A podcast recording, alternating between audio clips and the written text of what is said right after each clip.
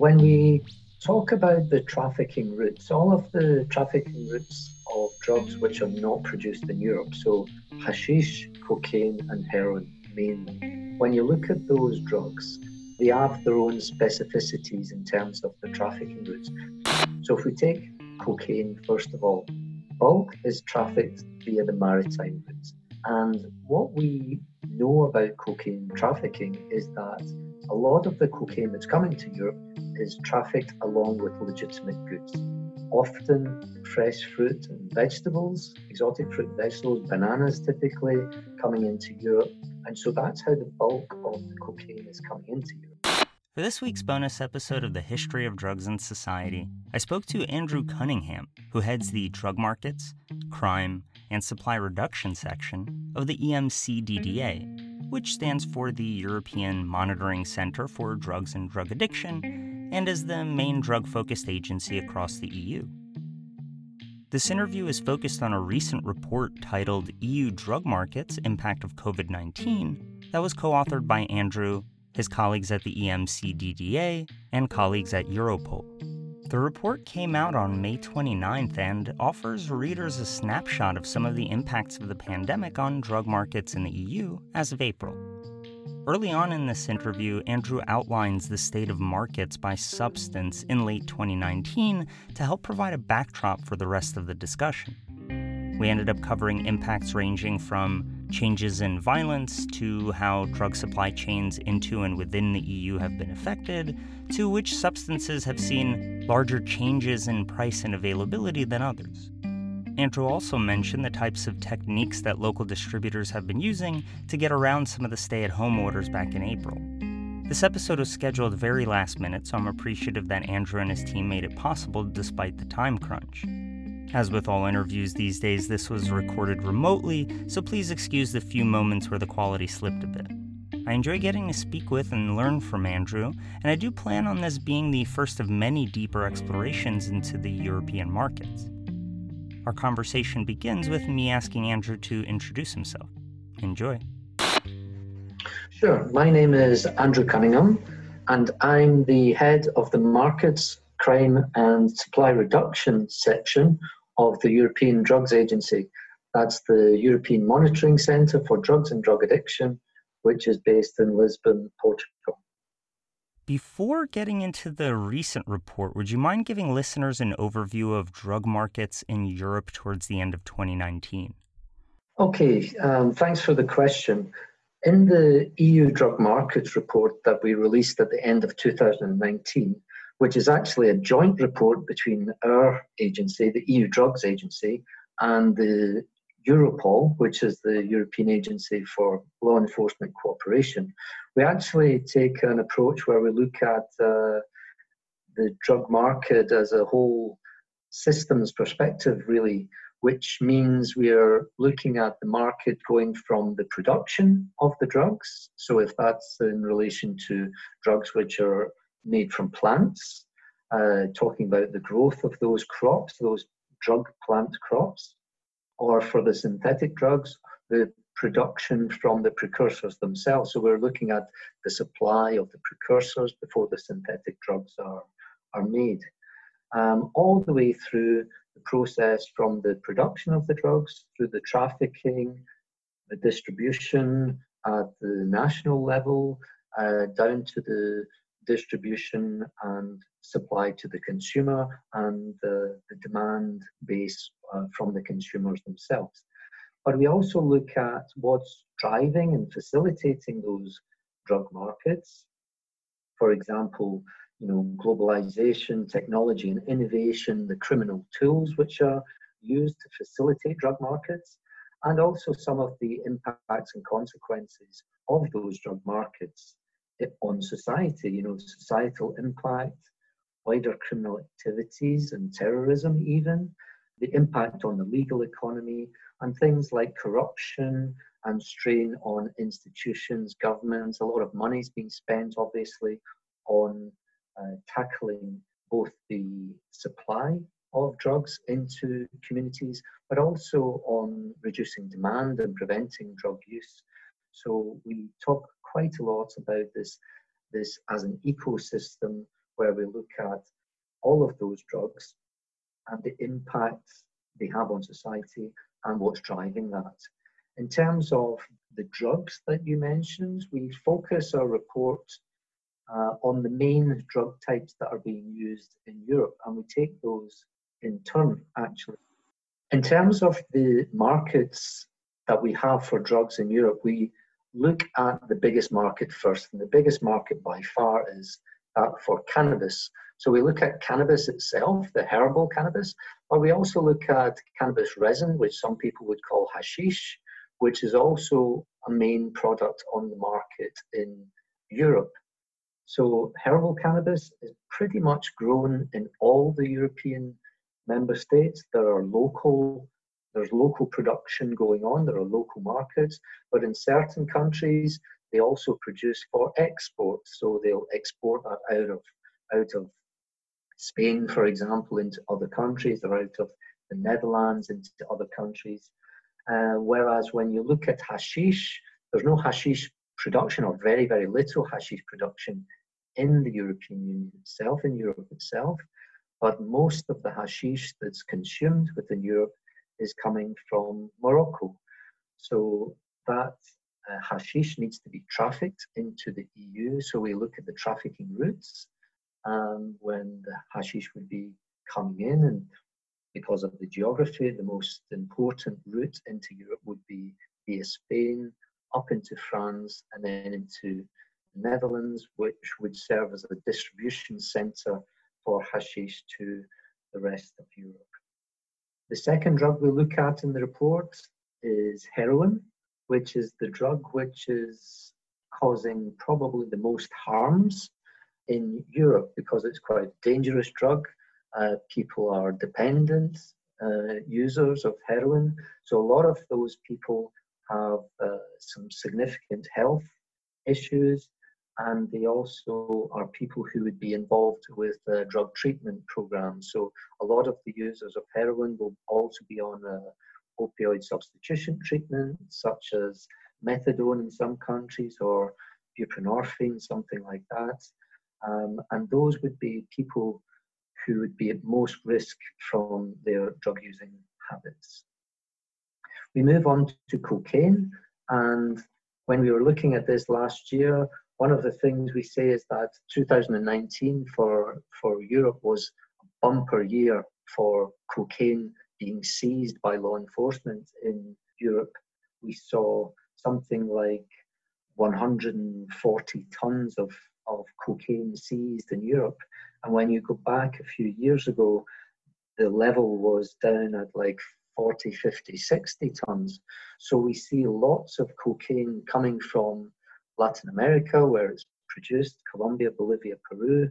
Then it's transiting perhaps into Brazil, and then the big uh, shipments are coming by maritime transport into ports within Europe, perhaps via Africa, sometimes via the Caribbean, um, but the big shipments are coming via maritime transportation. Of course, there is there are smaller amounts coming via air shipments, couriers, other types of uh, smuggling routes, but big quantities are coming directly into the European points, uh, ports in maritime shipping containers. So that's quite a big development. So because there is much more cocaine around in Europe, we see that the purity has increased at the street level and the price has more or less stayed stayed the same. So the price being the same, but the purity has increased uh, for the cocaine that's on the European market. We move out of cocaine into synthetic drugs. Uh, the main ones, amphetamine, MDMA, and methamphetamine. And the thing about these drugs is that we don't really import these into Europe, but we produce these ourselves. The organized crime gangs are producing large quantities of amphetamine and MDMA in the Netherlands and Belgium. That's a bit of a production hub. You also have some amphetamine and methamphetamine produced in Germany and in Poland and in the Czech Republic.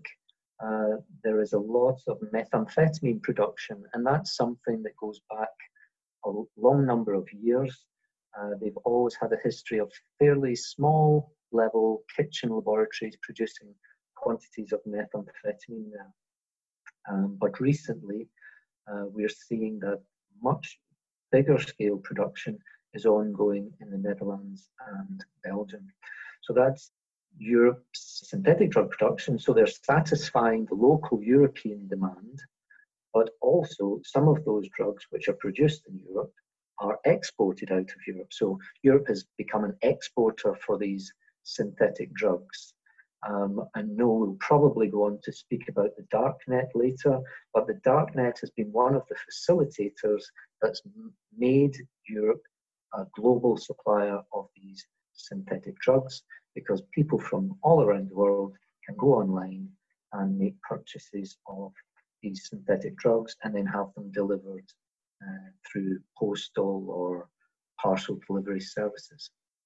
The other uh, drugs that we talk about in the report are the new psychoactive substances, and these are substances which are not controlled drugs at international level, so not under either of the UN conventions, but they mimic the effects of drugs which are controlled at global level. So these are substances which mimic the effects of cannabis, cocaine, amphetamine, methamphetamine, MDMA, heroin. You know, there are many hundreds of substances which fall into this bracket. We call them new psychoactive substances. So we monitor these very, very closely. In Europe, we have what's called the European Union Early Warning System on new psychoactive substances. And the early warning system is administrated by the, my own drugs agency, the EU Drugs Agency. We work very, very closely with the European Commission and Europol and all the EU member states to keep an eye on the drug market to see what's going on with these new psychoactive substances. So we're monitoring around 750 of these new psychoactive substances on a you know, more or less a daily basis. It's an operational early warning system. Just making sure for substances such as fentanyl and other synthetic opioids, how do they get categorized? You're you're correct. They get categorized as uh, synthetic opioids, and we we monitor them. We're monitoring these substances either by their chemical structure, so things like synthetic, what we would call synthetic cathinones, which are, are quite similar to amphetamine type substances. We monitor by their, uh, their chemistry, if you like, but the opioids, we monitor them by the effect that they have. So if these substances are interactive, uh, interacting with the opioid receptor systems, then we would categorize them as such. So the fentanyl derivatives are monitored monitored as synthetic opioids. Now, some of those fentanyls are controlled substances, so you would think that we don't monitor them because I just said that new psychoactive substances are are drugs which are not controlled at international level, but we also use the early warning system for monitoring new things that are going on in terms of the, the internationally controlled substances. So, for example, if there's a a new harmful way of using one of the control drugs, we would exchange information around the member states uh, through the early warning system about that. Uh, to give you an example of that, a few years ago in the Netherlands, actually, there was some cases of cocaine which was adulterated with um, a particularly uh, dangerous chemical. So the early warning system was used to uh, exchange that information with the other member states to inform them that this drug was potentially on their the European drug market. Thanks for providing the background context of drug markets in Europe. Shifting to the recent EU drug markets impacts of COVID 19 report from the end of May, how do you go about getting the data for such a report? Well, this was quite unusual for us because normally we're collecting data on a routine annual basis for from all the EU member states. and also from Norway and Turkey, who happen to be part of our monitoring system. The United Kingdom, you probably know, has decided to leave the European Union, so they're not a member state, but they're still part of our monitoring system, at least up until the end of 2020 anyway. So what we do normally is we collect regular data from all of those countries. Now, the way that data collection works is that we receive the information, we analyze the information, and then we produce reports, normally an annual European drug report, which is released around June each year. But this time, because the impact of COVID 19 has been so dramatic, we decided that we would proactively go to our expert networks within the member states and send a survey to them to ask them what they were seeing on the ground at that particular moment. So we had responses from various different networks that we have. So in the countries, we asked mainly law enforcement experts who are part of our what we call the reference group on drug supply that we, we have at the EMCDDA. We also had some respondents who are in what we call the European Network of Forensic Science Institutes. So those are that's a network of forensic science laboratories in Europe. We had experts from a group called EMPACT, which stands for the European Multidisciplinary Platform Against Criminal Threats, and that's a network administered uh, by Europol. So this is a joint report. So we were using our own net expert networks and also Europol's expert networks. We sent them a survey questionnaire at the end of March, and then we collected data from them uh, between the 7th of April and the 27th of April. So the expert opinions that you see in this report, they were collected in April. So Obviously, there are some limitations in terms of the data collection. We're really looking at a snapshot of that period of time, what the, those experts in those countries could tell us at that time. So some people decided they couldn't say anything about a particular question or topic, whereas other experts were more closely monitoring the situation and could provide some kind of opinion uh, because they had some sort of data to base that upon. One of the things mentioned in the report early on are the trends in terms of violence in countries such as Denmark and a few others. Can you give us some information on what's happening here? Well, there are a few different things going on actually. Uh, in general, a lot of the countries reported to us that the low level violence has fallen quite a bit because people aren't allowed to be out in the streets so much because of restrictions. So there was less hanging around and violent confrontation in that kind of setting. Uh, when you look at Denmark, what they reported is that the sale of cannabis in a certain part of Copenhagen has been virtually closed down. And this is a, a place in Copenhagen, a particular area, where the open sale of cannabis goes on and it's tolerated by local law enforcement. So, because of the COVID restrictions, this kind of closed down because people weren't allowed to be there. So, what they found was that there was a displacement of that trade from, it's called Christiania, the area where that happens. So, that, that trade was displaced into surrounding areas. And along with that, there was some increased feelings of insecurity in the communities around there. And the, the Danish uh, experts, they reported to us that this has, has caused a bit of an increase in violent conflict between criminal groups. Although one of the things they did say was that violence in criminal groups is fairly common in any case. So it may not be an increase from what was there before, but certainly the uh, COVID 19 pandemic effect on the drug markets has caused some kind of instability within the situation, which was quite stable before.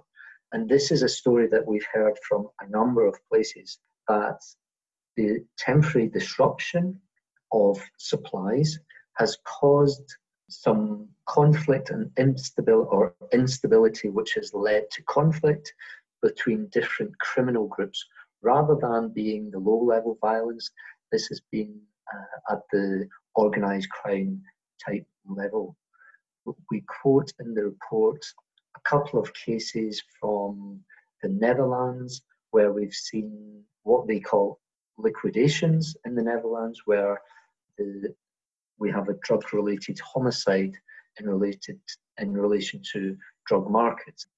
The report also touched on how money laundering might end up changing as a result of the pandemic. Can you speak to that? Yeah, I mean the we don't have a lot of evidence at this stage about how exactly this will be impacted, but it, it would be unusual to say that the COVID 19 pandemic wouldn't have any effects on how business is done because a lot of the drug related earnings are normally raised in cash. Um, certainly in the period prior to the pandemic. However, with the global pandemic, people don't really want to be handling cash, or and we even have reports of uh, drug dealers who do not want to receive uh, cash, so they've developed other ways of receiving payment for drugs that are handed over. At the level of money laundering, we always see that there are particular businesses which are more, or what you would call sectors of business, which are more attractive for money laundering in terms of investment and movement of funds. And while the organized crime groups will continue to use those, uh, there may be other ways that the, the groups will tend to uh, decide to launder the proceeds. For example, there, we mentioned in the report that it's uh, the, the COVID pandemic is having a big effect on some businesses, for example, restaurants and bars. And it's already been reported in Italy, for example, that organized crime groups who are already cash rich they can see the vulnerability of those businesses and they can make an approach to those businesses and say, look, you're finding it difficult to operate. We can come in, uh, offer you some capital, uh, save your business, and then later on, that business then can become a vehicle for the money laundering of that particular crime group. So this is a fear which uh, which is very very real, and we're monitoring in the drug markets in Europe. Have trafficking routes changed as a result of the pandemic? I know you mentioned earlier that maritime shipping was the main medium for the largest shipments. Is that still the case? When we talk about the trafficking routes, all of the trafficking routes of drugs which are not produced in Europe, so hashish, cocaine, and heroin mainly, when you look at those drugs, uh, they have their own specificities in terms of the trafficking routes. So if we take cocaine, first of all, the bulk is trafficked via the maritime routes. And what we know about cocaine trafficking is that a lot of the cocaine that's coming to Europe is trafficked along with legitimate goods. Often fresh fruit and vegetables, exotic fruit and vegetables, bananas typically coming into Europe. Those shipments uh, in containers will come with uh, with cocaine sometimes, and so that's how the bulk of the cocaine is coming into Europe. But you also have the smaller levels of traffic of cocaine which come by couriers who are traveling by air, for example, and it's already mentioned in the report that the the trafficking route between French Guiana and Paris has been virtually shut down. That's an air, a commercial air passenger transport route, and it's completely shut down uh, because of COVID. So the opportunity to smuggle cocaine by this mode has been completely cut off. The goods, on the other hand, that are coming by the maritime route, they continue to flow. So what we've seen is that cocaine trafficking by the maritime route goes on exactly as it has been going on Uh, in the previous year. And I, I, think I said to you earlier, 2019 was a bumper year for cocaine coming to Europe, and so it looks like 2020 will we'll see the same level of cocaine coming to Europe, or perhaps even more coming to Europe. If we move on to heroin, heroin that is used in Europe is mainly produced in and around Afghanistan from poppy that's grown in Afghanistan. And most of that uh, heroin that's coming to Europe, most of that heroin that's coming to Europe comes via what we call the Balkan route. And this is a road route which goes from Afghanistan up through um, Iran, Iraq, into Turkey, uh, and then into Europe via Turkey. So that route, again, it's still open to goods transport. So uh, heroin continues to flow on that route. So differences there between uh, cocaine and heroin, but still the bulk quantities continue to flow because those routes are still open to trade, uh, transportation. If you look at hashish, which is uh, the cannabis resin that comes from Morocco into the EU, it's normally going between Morocco and Spain for onward, onward distribution via the road network. So on vehicles coming across in ferries, etc. And a lot of that traffic has been disrupted by COVID restrictions. So one of the things that we note in the report is that those traffickers have been trying to find alternative means to get cannabis resin into Europe. So in the report, we mention a case in Belgium or a couple of cases in Belgium where there has been a maritime shipment of cannabis resin that's come from Morocco into the port of Antwerp among goods. And then they found that this uh, transportation has had a shipment of cannabis resin on board. Now, that's quite an unusual route. So, this indicates to us that the traffickers are trying to find alternative ways to get drugs into the EU because they've been disrupted. Their normal trafficking activity has been disrupted by the COVID restrictions. Once the drugs are in Europe, they need to be moved around to the various countries and the drug markets in those various countries. And because of the pandemic, many countries have imposed restrictions at their borders which did not exist before the pandemic. We have in Europe the Schengen area, which is an area of free movement, and that's to facilitate free movement of trade and of people within Europe. So, for example, if you wanted to travel from Spain to France before the pandemic, there was absolutely no controls at that border. However, some of the countries have reintroduced border controls because of the pandemic. They want to check why people are traveling because they don't want the virus to spread. So, this intra EU trafficking of drugs has been affected, uh, has affected the drug market. What we've seen is that uh, there is less transportation by passenger transport, but again, the trade routes are still open and those goods lorries are still flowing around Europe. So supplies are getting through eventually, but the organized crime groups have had to adapt their logistics model, if you like. If you're a trafficker of uh, cannabis resin between Spain and France and you're normally making that traffic using uh, a vehicle, just a passenger vehicle, then you need to change your logistic model because you can't do that anymore. So they've they've had to find workarounds. So there's been some market disruption, but the drug markets are still operating uh, to a certain extent in most places. So when you look at our report, when we've asked the experts, how has your drug market been affected in terms of the availability to the consumer? The countries, uh, we actually put quite a nice infographic on, I think it's page 12 of the report. We put a nice infographic there. And when you look at the availability, the countries have told us the availability has stayed the same. It has gone down a little or it has gone down a lot. None of the experts have said drugs have become more available. And when we asked them about retail prices, they've said they've stayed the same, they've gone up a little, or they've gone up a lot. So that tells us that the drug markets at that lower level have been disrupted to a certain degree. Now, some countries have said there's been no change. So certain markets haven't changed in some countries.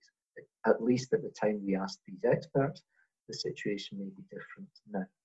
Has the distribution side had to change due to social distancing and other measures? And what kind of role have we seen the dark web playing? Yeah, it seems like drug distributors have really quite quickly adapted their modi operandi to fit in with the COVID 19 regime. So um, people aren't really are allowed to be out in the streets anymore. So drug dealing in public places has almost ground to a halt. So quite quickly the workarounds have been found. So for example, we've had reports of uh, people impersonating particular professions like nurses or doctors or fast food delivery salespeople who are allowed to be out and about. Um, those uh, those professions, people have been dressing as those and continuing the drug distribution business that way. We've also had reports of people using falsified certificates. In fact, I was reading this morning that on some darknet markets, uh, vendors are offering falsified certificates so that people, uh, it looks to the authorities, if they're checked, that they have a, legitimate reason to be out and about under the COVID uh, 19 restrictions. We've also seen some commercial vehicles being used, uh, people impersonating the food delivery workers, as I said, or other key workers in order to this uh, to facilitate delivering drugs. We've also uh, seen quite an unusual thing, um, which is described in the report. It's the dead drop technique or the drug drop technique, which is a, a typical thing that you would maybe read about in a James Bond movie. It's a technique known from espionage tradecraft, where back in the Cold War era, spies would leave messages for each other by leaving the message in a particular place, and then a guy comes along later and picks it up, and this is how messages are passed. Now we are seeing this as a method to deliver drugs to people. So before the COVID pandemic, this was something we would typically see over in the east, the countries which are quite near to the Russian Federation, such as Estonia, uh, Latvia, and places in Eastern Europe, we would see this. But now we're seeing this technique more used in Western Europe, which we hadn't really seen before. And we've seen some darknet advertisements for uh, small quantities, quantities of drugs, which are expressly uh, targeting this dead drop method.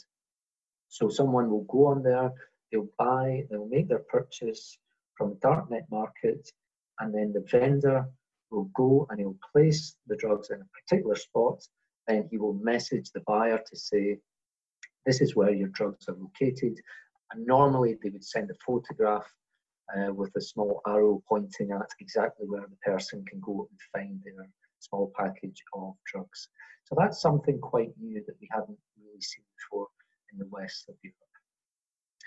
Of course, post parcels, uh, the mail system, parcel delivery is being used. That's frequently associated with purchases of drugs via the dark net, but also under the pandemic uh, situation, this is also being used for non uh, darknet purchases. Um, you know, users just don't want to be face to face with the dealer, and likewise, the dealer doesn't want to be face to face with the user. So, a lot less face to face interaction is what we've observed, and that's what we're reporting on in this in this report. Which of the substances covered in this report have had the biggest changes in terms of price and availability? Yeah, I mean, it's difficult to make some broad statements about this. What I would draw attention to is that in the case of cannabis resin, the hashish that comes from Morocco, a lot of the market, the European market for hashish was already disrupted prior to the COVID pandemic taking place.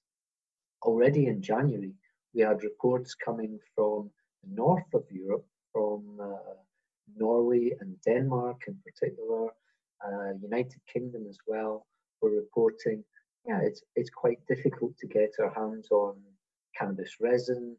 We saw that on some user forums, on, on drug chat rooms, etc. And we were wondering what was going on there. And it turned out that the Moroccan law enforcement and the Spanish law enforcement had been quite successful uh, the end of last year and the beginning of this year on interdicting large quantities of cannabis resin that were being trafficked into Europe. So those those shortages of cannabis resin that you see in some markets may not even be due to restrictions on COVID, you know, for example. In terms of uh, the cannabis herb, what we saw at the very beginning of the COVID pandemic was that a lot of users, seeing that they were not going to be able to go out for a number of weeks or even months, they decided to stock up on their supplies of cannabis. So instead of buying a small quantity, they bought bigger quantities, and that led to some shortages in some places because a lot of the herbal cannabis in Europe, as I mentioned earlier, it's grown more or less in the same country where it's consumed. So the cultivation site or the, the production zone is quite close to the consumers. And if those consumers are buying more, it's a bit like uh, some of the shortages that you saw in the in the supermarket shelves for toilet rolls, etc. At the beginning of the pandemic, some people bought too much, which led to shortages for the other people. So there are various different things going on. With heroin, you don't tend to see big influence of the disruption because what happens with heroin is that if there is less heroin to go around, then it's adulterated more. You know, it's diluted by by the users. But some markets are more impacted than others, and this again will be down to the trafficking routes. You see that France reported uh, a strong increase in price of heroin. They noted a strong decrease in the availability of heroin. And this tells you something about the border restrictions between France and Belgium, where the, the, the supplies of heroin would be coming into France normally via uh, via Belgium from the Netherlands. So depending on the border restrictions that have been introduced, they tend to have an, uh, implication on the availability to the retail user.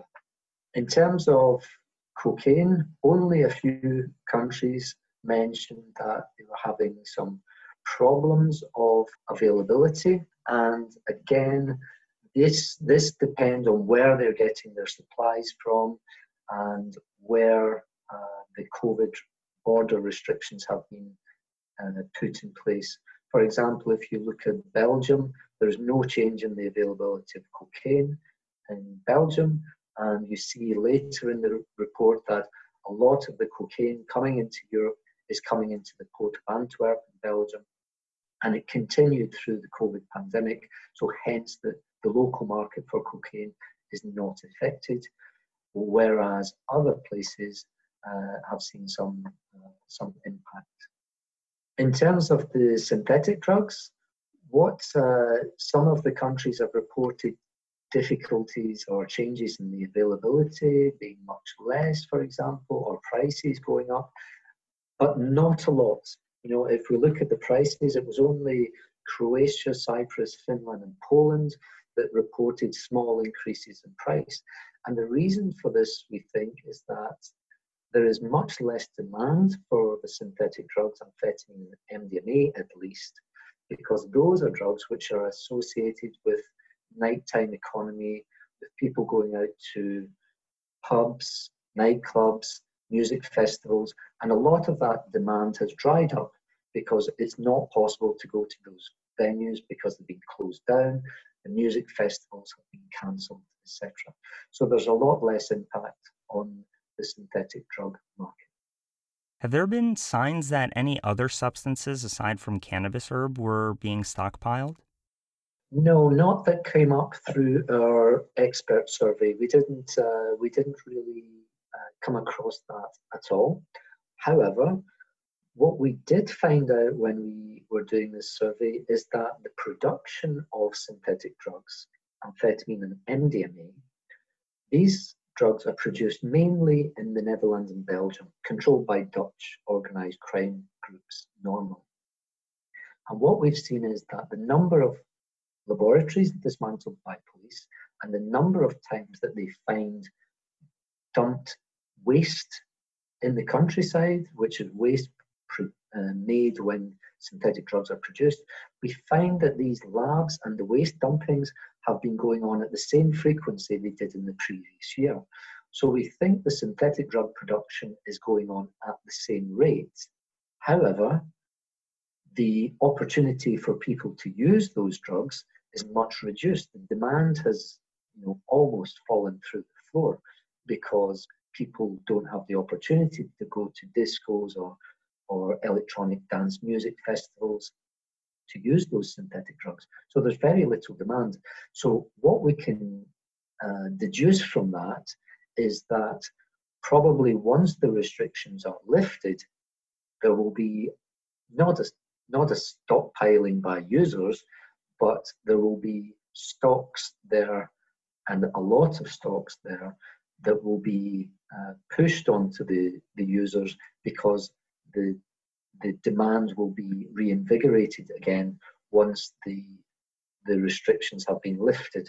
So that's obviously a concern for lots of people involved in drug harm reduction, etc., that there may be additional quantities of these synthetic stimulants around after the COVID pandemic has uh, has moved into the next phase and people start uh, attending these kind of venues and events again. I really appreciate you joining today and sharing about the overall state of drug markets in Europe and how they've specifically been affected by COVID 19. Okay, thank you very much. Thanks for taking the time to tune in. The History of Drugs in Society is written and produced by me, Eugene Leventhal. Credits on the music go to Blue Dot Sessions and to BBC Sound Effects, Splice Sounds, and Kyles for the free audio. Feel free to reach out on Twitter at Drugs History or over email drugshistory at gmail.com. I'm going to add a link to a list of citations in the show notes as well. If you like what you hear, please share with a friend or rate on iTunes. Be well and speak soon.